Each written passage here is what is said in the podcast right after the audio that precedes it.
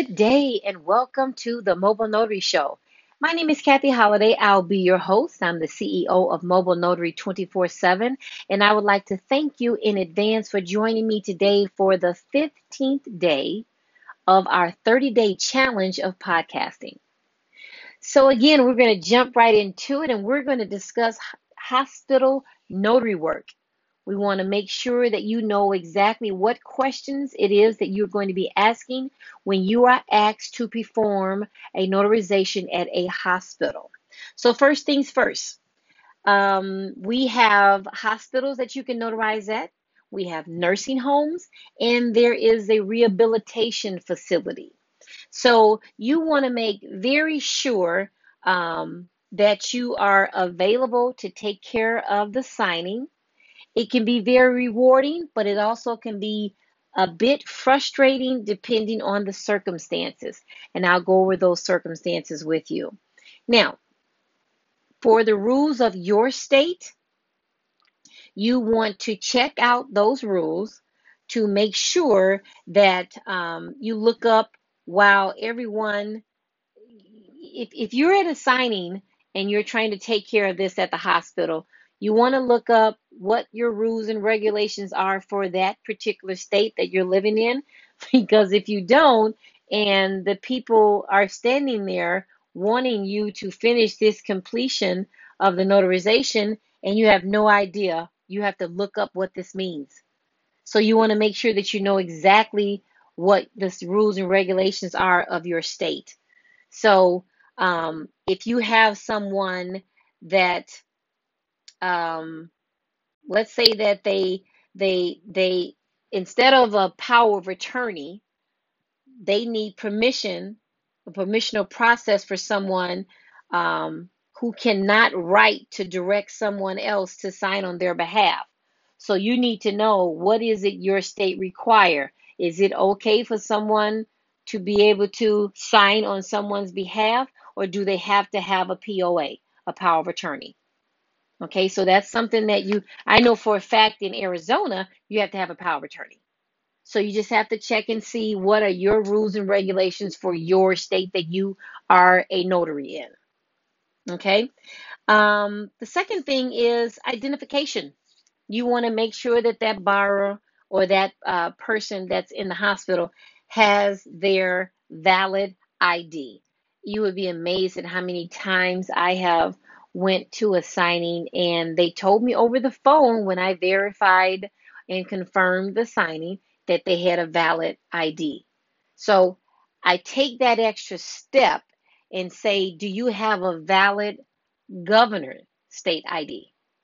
If you do not have one of the United States, the government state ID, because they had a they had a valid ID, but it was Mexico passport.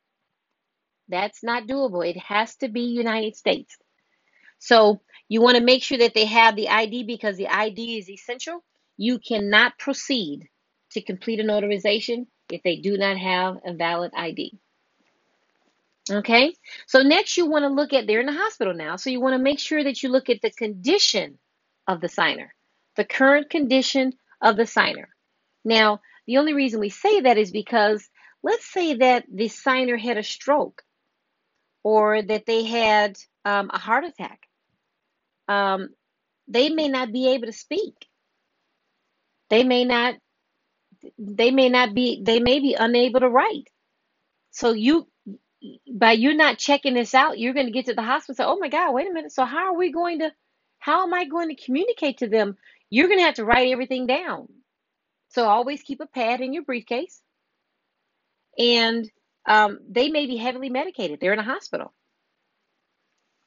Or they may not uh, be able to focus, you know, well enough to proceed. So these are things that you need to conversate with the person on the phone before you make that drive there to the hospital. Okay? So the other thing is communication with the signer. Now, um, one thing that you need to make sure is make sure that the signer appears to be aware of where he is, who he is, and the purpose of the documents they're going to be signed. So you, as the notary, need to make sure that he's in the right state of mind. He knows exactly what he's doing. Because other than that, you can't sign that you can't notarize a document for someone that's not in his right mind, that doesn't know exactly what he's doing. It won't stand up in court. That's a that's a lawsuit waiting to happen. So you have to make sure that he is in and you have to ask the right questions. Okay, sir, can you tell me what your name is? Can you tell me do you know where you are? Can you tell me what is this document it is that you're signing? Can you tell me why are you signing it? You have to ask those questions to, to confirm that yes, he knows exactly what he's doing. Okay? Okay, so the other thing you should do is confirming the appointment. Now, um, I, I actually did this, and that was just a mistake on my part. I lost out on, on this particular signing. Um, the young lady called me the night before, and she says, I need to, to, to know if you can swing by the house and you're a mobile traveling notary. I says, Yes, I am. And she said, I need a document notarized. How much do you charge? I told her how much I charge. She said, Can you be here at nine o'clock tomorrow morning? I said, I sure can. Gave me the address and everything, and I was there at 850. But I'm trying to find her house, and it's like I have no idea.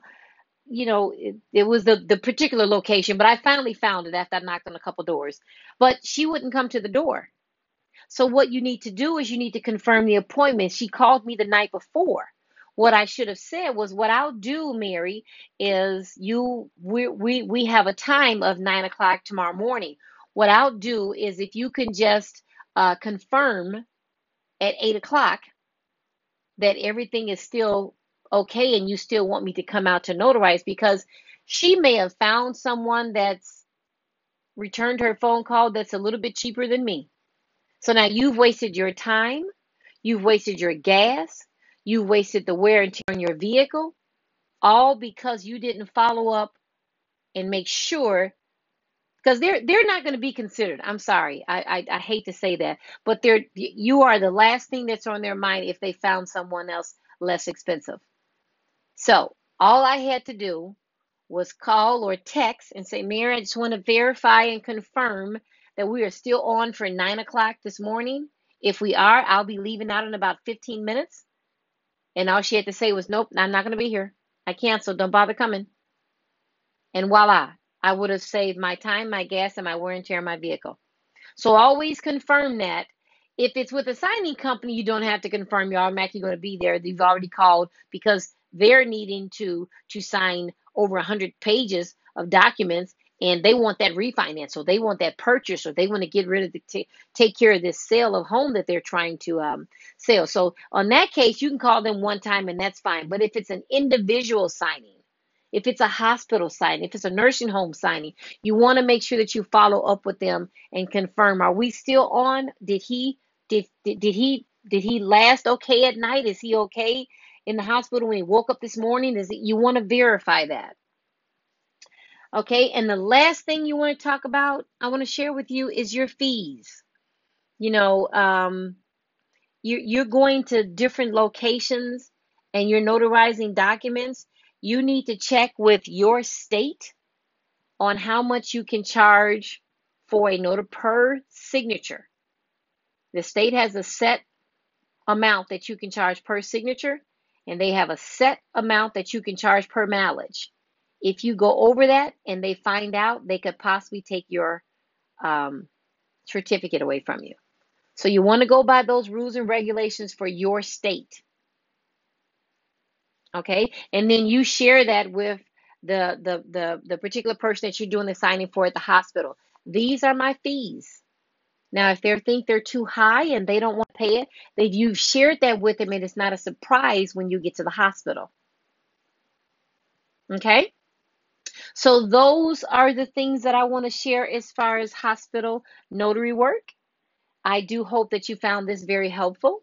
I welcome, welcome, welcome all of your comments, any questions that you may have, any likes or shares. I greatly, greatly appreciate it.